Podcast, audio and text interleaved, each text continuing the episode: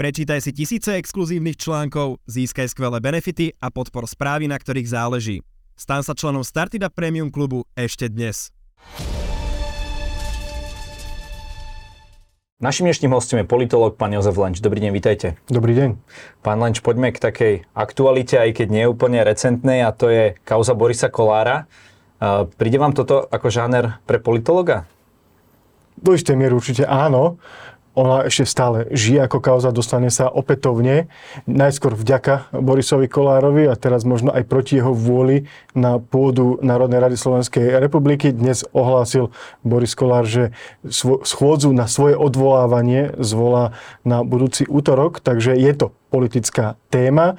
Je to téma, ktorou sa budú zaoberať teda aj poslanci a poslanky Národnej rady v rámci toho procesu odvolávania a je to do veľkej miery aj téma, ktorá minimálne ovplyvňuje začiatok volebnej kampane a uvidíme, do akej miery bude kľúčová aj pri v tej vrcholiacej fáze volebnej kampane, to znamená začiatkom septembra alebo počas septembra a do akej miery ovplyvní aj samotný výsledok volieb. Takže áno, je to téma politická. To, čo sa pýtajú aj rôzni komentátori, je to, uh, či už toto je niečo, čo tomu Borisovi Kolárovi tzv. zlomí ves. Vieme, že väz mu nezlovili uh, fotky s naozaj špičkami slovenskej mafie, uh, väz mu nezlomili nejaké kauzy porušovania opatrení alebo kauza porušovania opatrení počas covidu alebo nevhodné správanie jeho náštev v nemocnici svätého Michala. Je toto, čo bude už pre, tý, pre tých jeho voličov alebo vo väčšine teda voličky už také rukolapné, že toto mu už dajú vyžrať vo voľbách?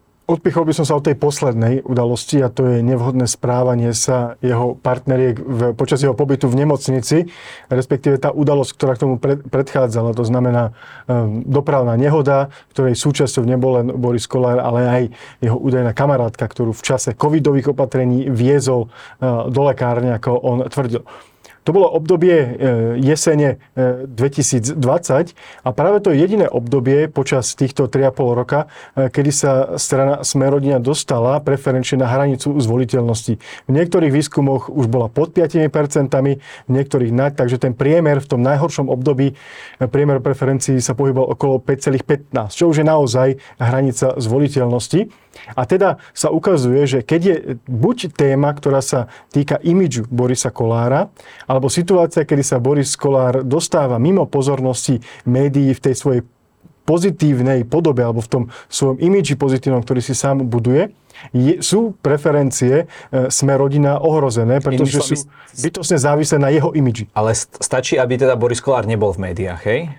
To nebol v médiách, súviselo, to bola taká moja odbočka v mysli, že keď nekandidoval Boris Kolár, ale kandidovala značka Sme rodina, tak tie voľby dopadli pre stranu katastrofálne. Či už to boli e, voľby do Európskeho parlamentu v roku 2019, alebo keď Milan Krajňák, alebo keď Milan Krajňák sa usiloval o post prezidenta Slovenskej republiky. V čase, keď Boris Kolár zmizol z médií, respektíve sa o ňom písal len v tom negatívnom e, pohľade, a to je tá kauza po, po trávenia pobytu v nemocnici, keď to takto zjednodušíme, sa opäť tie preferencie priblížili k hranici zvoliteľnosti.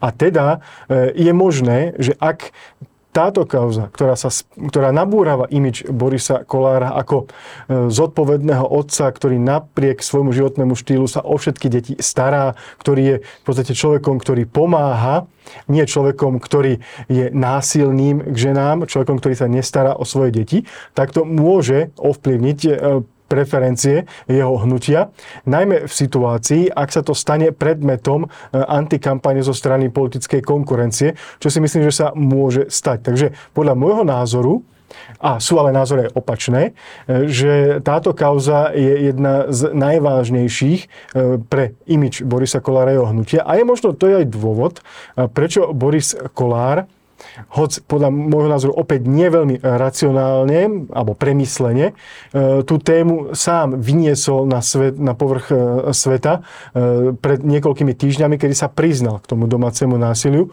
možno obávajúc sa, že ak by sa tak stalo tesne pred voľbami, tak by to malo veľmi negatívny dopad na preferencie, kdežto teraz, tie tri mesiace, môže dúfať v dve veci. Prvá vec je tá, že sa na to zabudne, že jednoducho to, to vyšumí, možno aj tým od, neúspešným odvolávaním alebo úspešným úspešným odvolávaním.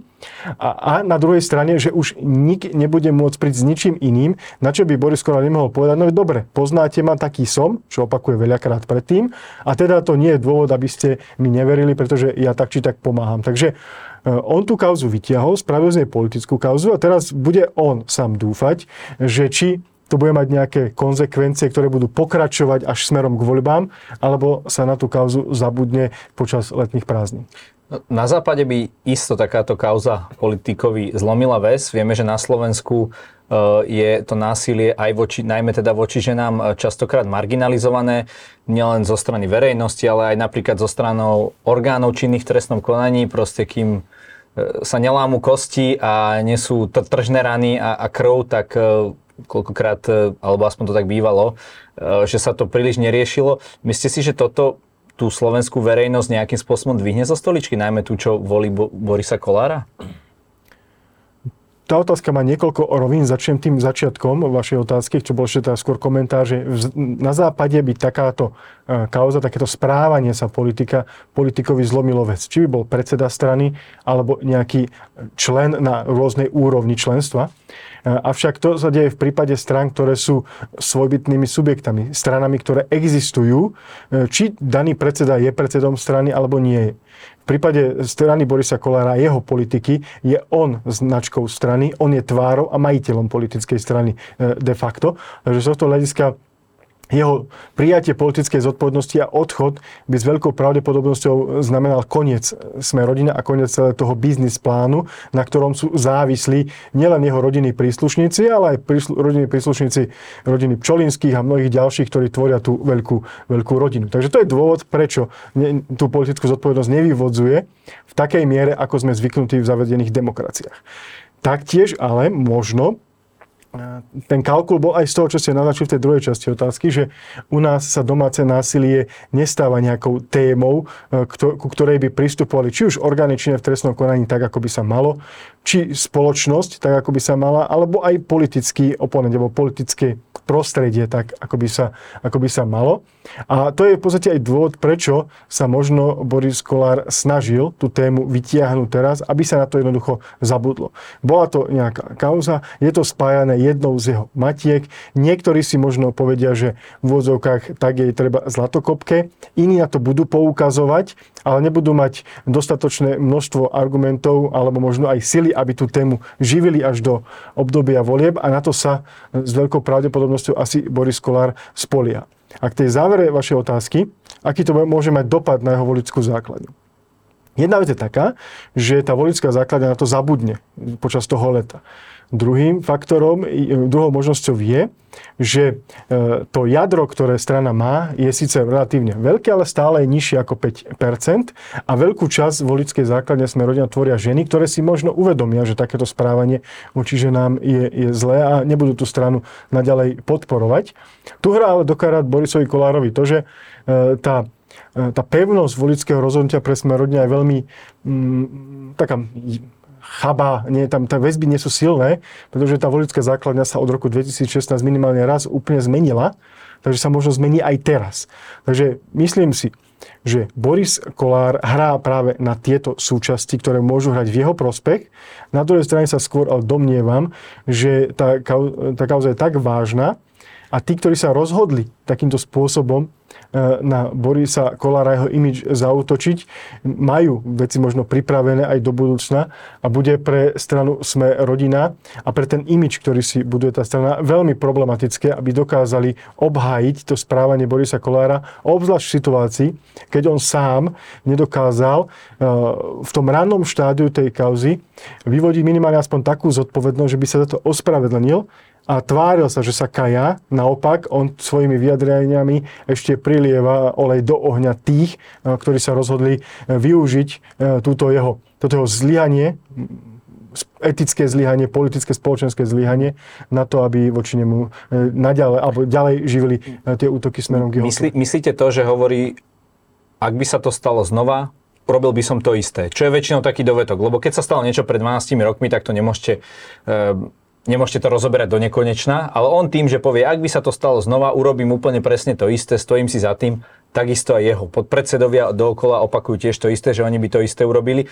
tak tým pádom on to zrejme myslel v takom zmysle, aby ukázal, že si za tým stojí, že to bol dobré rozhodnutie, že chránil život dieťaťa a že to bude robiť aj dovtedy. On zase dáva priestor ďalším tým uh, možným komentárom na túto adresu. Presne tak. A on to postavil do roviny, ja som chránil dieťa voči rozúrenej osobe. Pretože on nehovorí, že žena, on hovorí, že ktokoľvek by to bol. Takže snaží sa to posunúť do roviny, že to nebol útok na ženu, ale bol to útok na historicky, spra- hystericky správajúcu sa osobu a chránil som dieťa. Ale aj v tej komunikácii spravil niekoľko zásadných e, pochybení. Poprvé to, že ne, neprijal tú, spoko- e, nejakým spôsobom tú sebareflexiu, tam nebolo povedané, že zlyhal som, ospravedlňujem sa.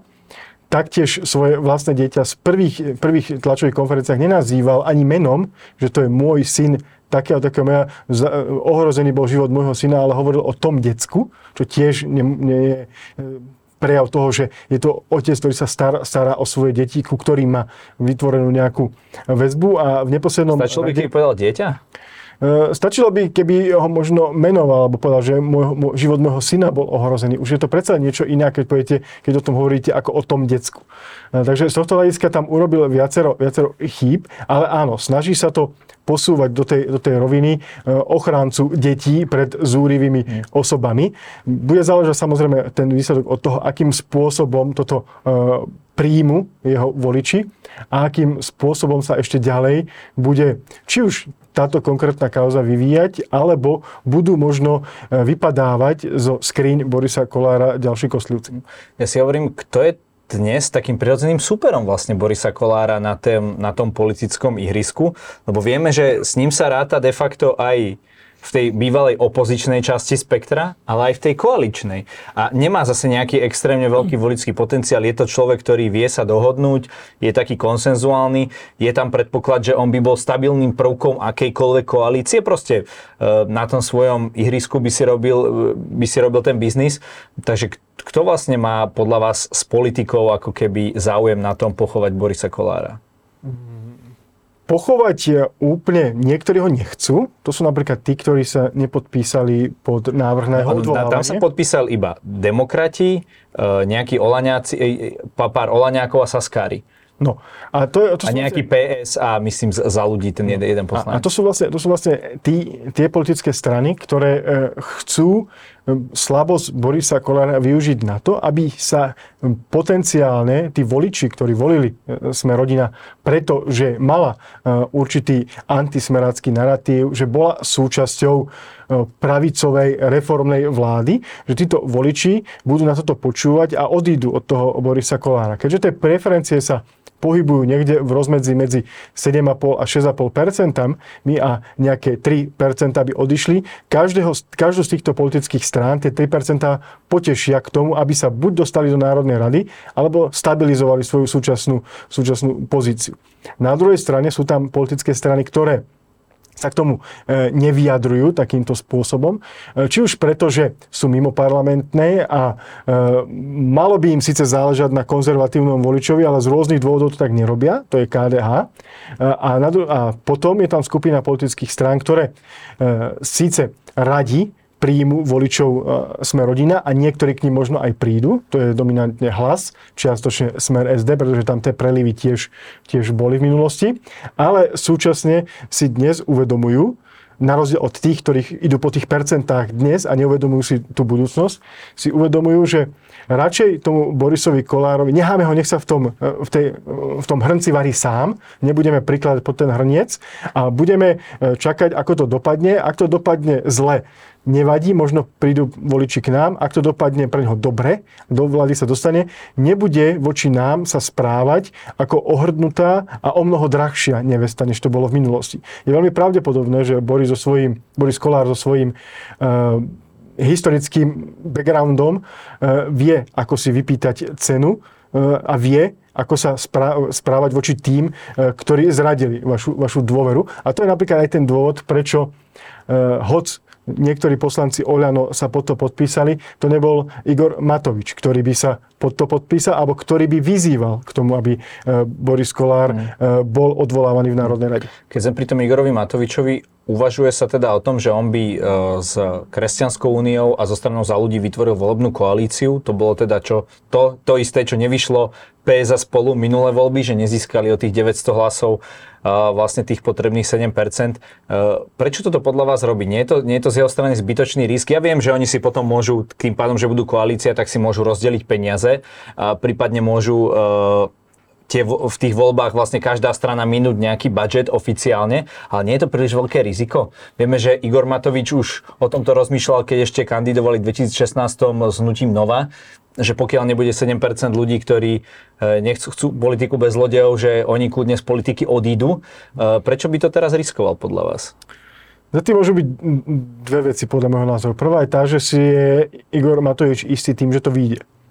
Tie preferencie už nepadajú, odkedy vznikli demokrati, iba naopak postupne, postupne stúpajú. Dnes sa pohybujú na, na úrovni uh, približne 7-8%, čo znamená, ak by k nemu prišlo 1-2% práve od týchto dvoch koaličných partnerov, uh, tak je to luxusných 10 a ne, nemá problém s tým byť v Národnej rade. To je prvá vec, že je si istý tým. A po druhé, že rád, rád riskuje. Je to človek, ktorý je známy dvoma zásadnými vecami. Že nemá plán a po druhé tým, že e, ide do rizik, do prekvapení, do, do vecí, ktoré urobia wow, wow efekt. A Ale... v posled, neposlednom rade e, on, na rozdiel od toho zvyšku, či už poslancov, ktorí budú, alebo ľudí, ktorí budú kandidovať na jeho kandidátke, alebo Kresťanskej únie, alebo za ľudí, e, má dostatok, dostatočný finančný background na to, aby v tej svojej činnosti, ktorú robil pred parlamentnou kariérou alebo pred vládnou kariérou, mohol pokračovať aj, aj potom. To znamená, on v prípade, že by, sa, že by sa jeho hnutie nedostalo do Národnej rady, nebude trieť biedu. Či už preto, že ako funguje jeho rodina, aký je jeho rodinný background, ale aj to, akým spôsobom dokázalo za tie roky e, Oľano zužitkovať e, štátne peniaze na to, aby mohlo fungovať, aj potom, ak by ten výsledok napríklad bol 6,96, ako malo v minulých voľbách Progresívne Slovensko. Ja viem, len ak by sa nedostal do parlamentu, tak to im tu jeho viditeľnosť čo je teda zrejme vec, ktorá mu veľmi vyhovuje, drasticky znížilo, hej, 10 násobne, ja neviem, 20 násobne, e, takže on by vlastne stratil to, čo mal najradšej, teda tú, tú kameru nad sebou. Áno, ale má napríklad, nechcem mu teraz radiť, ale má dostatok e, financií, aby si vytvoril e, vlastné kamery, ktoré budú na neho svietiť a určite aj dostatok ľudí, ktorí sa radi budú dívať na to, ako akúkoľvek vládu alebo akýchkoľvek politikov by Igor Matovič kritizoval alebo hejtoval aj z pozície mimo parlamentného mm. politika. Do nedele si ešte strany teda môžu nejakým spôsobom zvoliť kandidátku. Ako vnímate tie tri pravicové zoskupenia? Myslíte si, že sa uh, spoja, alebo každé pôjde samostatne a nedosiahnu ani, ani tie povestné 3%? Ako sa im predpokladá?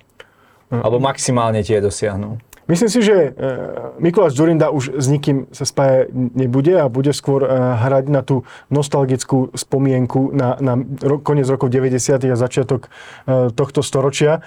Aj tým, že vlastne tú kampaň budú spolu viesť, hoď kandidovať nebude s Belom Bugárom, teda s ľuďmi, ktorí reprezentujú tú nechcem povedať, starú, dávnu, pokojnú, skutočnú politiku spojenie demokratov a prípadne toho, tej širokej koalície Žolta Šimona a Macka. Pavla Macka e, sa možno ešte do, nejakého, do nejakej podoby spojí. Myslím si, že by minimálne pre tú druhú polovicu, e, tú širokú koalíciu, bolo o mnoho lepšie, keby do kampane išli s názvom Demokrati, ako s tým e, dlhým názvom, ktorý okrem Maďarské fórum už sa, si nezapamätá skoro nik. A ak sa im podarí dosiahnuť napríklad to, že tá, tá, tá, to nesebectvo, ktorým sa dnes chváli eh, Eduard Heger, bude eh, posunuté až do tej roviny, že nebude kandidovať a že by tam boli iní, iní kandidáti, tak by hm, teoreticky mohlo mať eh, určitú, určitú šancu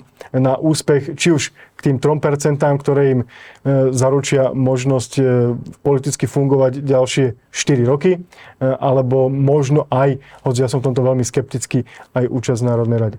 Čiže uh, bolo by najlepšie, keby Eduard Heger vôbec nekandidoval, lebo Juraj Šeliga sa v nejakej relácii pýtal, že za čo by teda mal on odstúpiť, prečo by nemal kandidovať, že aký vlastne kiks taký veľký on spravil. Igor Matovič.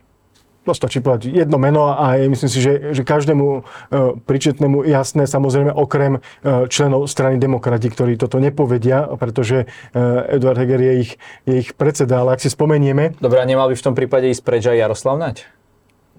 Uh, určite áno, za takýchto okolností, keby sme k tomu chceli byť veľmi Čiže príkry. aby aspoň tieto mediálne výrazné osobnosti, ktoré boli s Matovičom, aby teda išli? Uh, ak by chceli byť samozrejme úplne príkry, všetko, všetko do dôsledkov ťaha, tak, tak jednoznačne áno.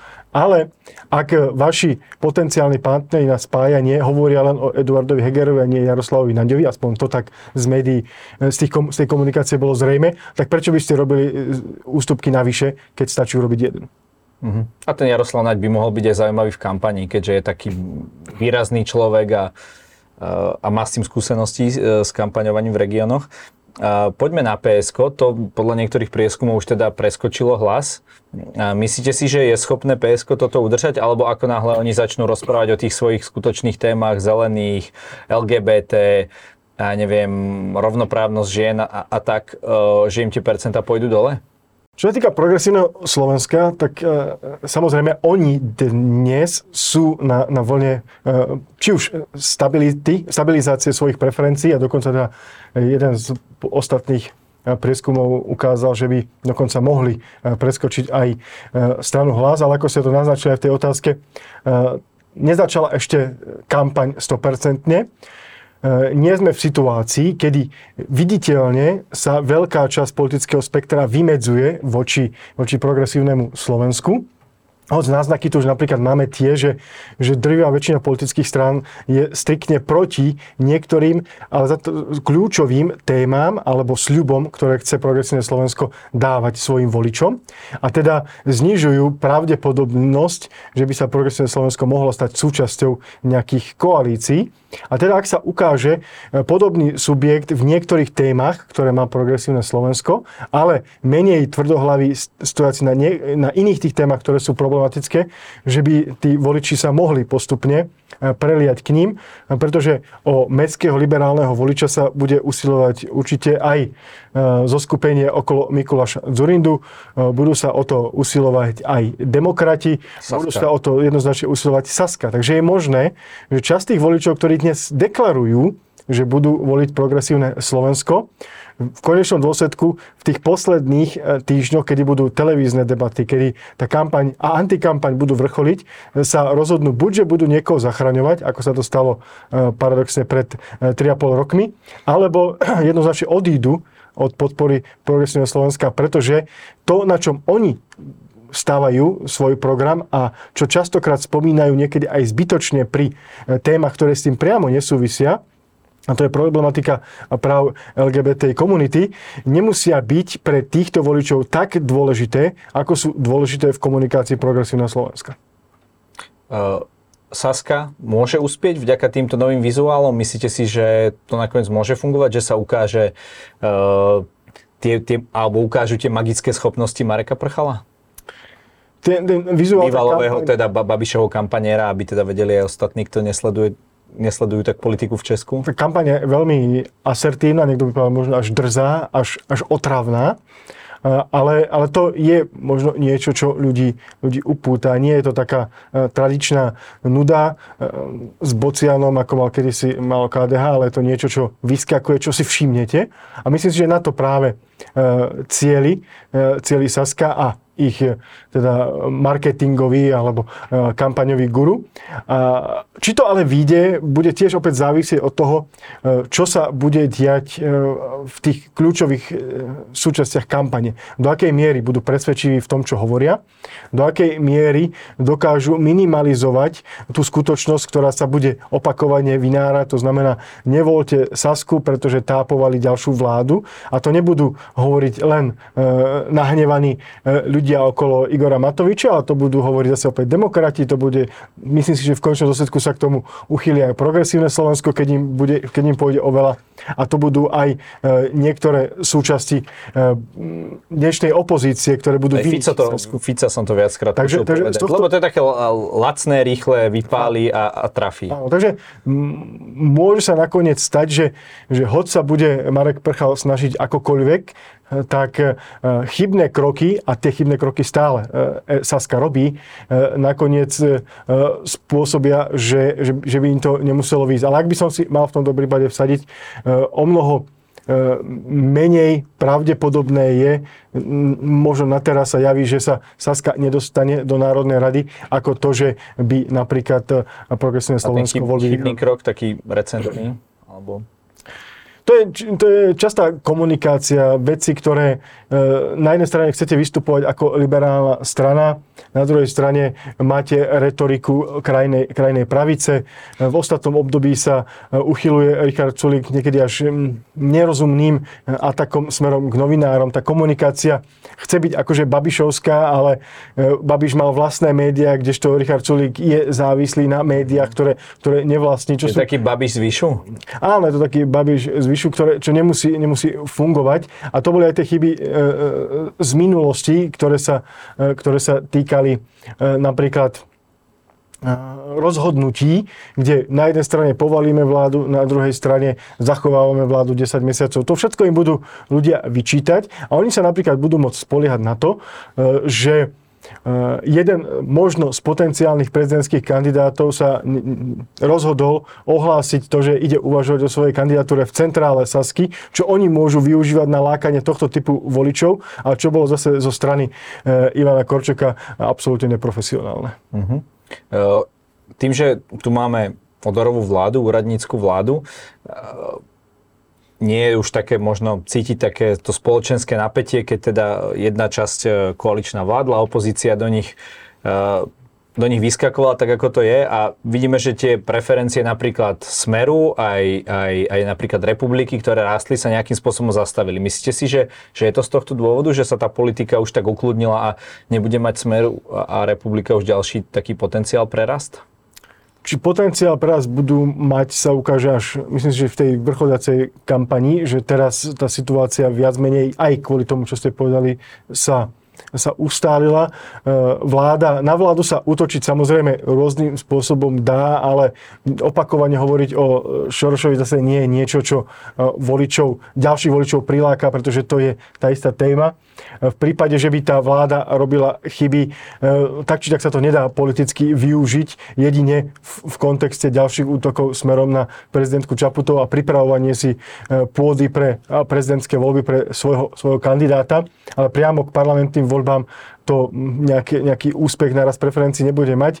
Skôr to bude pre tieto politické strany, ktoré ste menovali, teda Smer a Republiku, dôležité, akým spôsobom budú čo sľubovať v tej hlavnej fáze volebnej kampane, alebo pred čím strašiť. Pretože či už sľuby alebo strach sú najčastejším tým kľúčovým motivačným prvkom, ktorý e, presvedčí voličov, aby dali hlas tej alebo onej politickej strane. Veríte Pelegrinimu, respektíve tomu, čo on hovorí tak v náznakoch, že nebude vládnuť s republikou a de facto sa nejakým spôsobom dištancuje od smeru? Aká je, aká je podľa vás jeho dôveryhodnosť v tejto oblasti?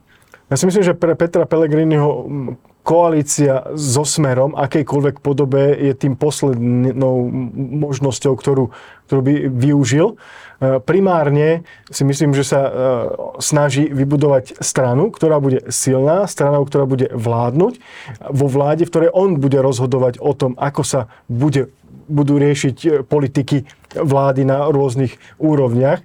Rozhodne netúži potom, ako E, odišiel zo Smeru, ako investoval on a iný do budovania značky hlas, aby sa stal opäť e, závislým na Robertovi Ficovi a Smere, či už z pozície toho, že on vyhrá voľby a jeho si bude musieť zobrať do koalície, alebo že by on dokonca potupne musel prísť do tej koalície, e, čo bude zase ale na druhej strane primárnou snahou Roberta Fica, pretože on síce vystupuje ako chladný, e, racionálny politik, mohli sme to vidieť najmä na tých videách z Polonickej chaty, kde on bol ten, čo ukludňoval ostatných, ktorý ukazoval, že nič sa nebojte, všetko je vybavené, ale zároveň myslím si, že e, tá miera pomstichtivosti aj u ňoho a veľmi rád si vychutná to, ak bude musieť e, Peter Pellegrini prísť s prosíkom za ním, pretože aj on ak bude chcieť e, splatiť e, to, e, čo bolo investované do politickej strany, tak bude chcieť byť vo vláde. To znamená, aby som zjednodušil odpoveď,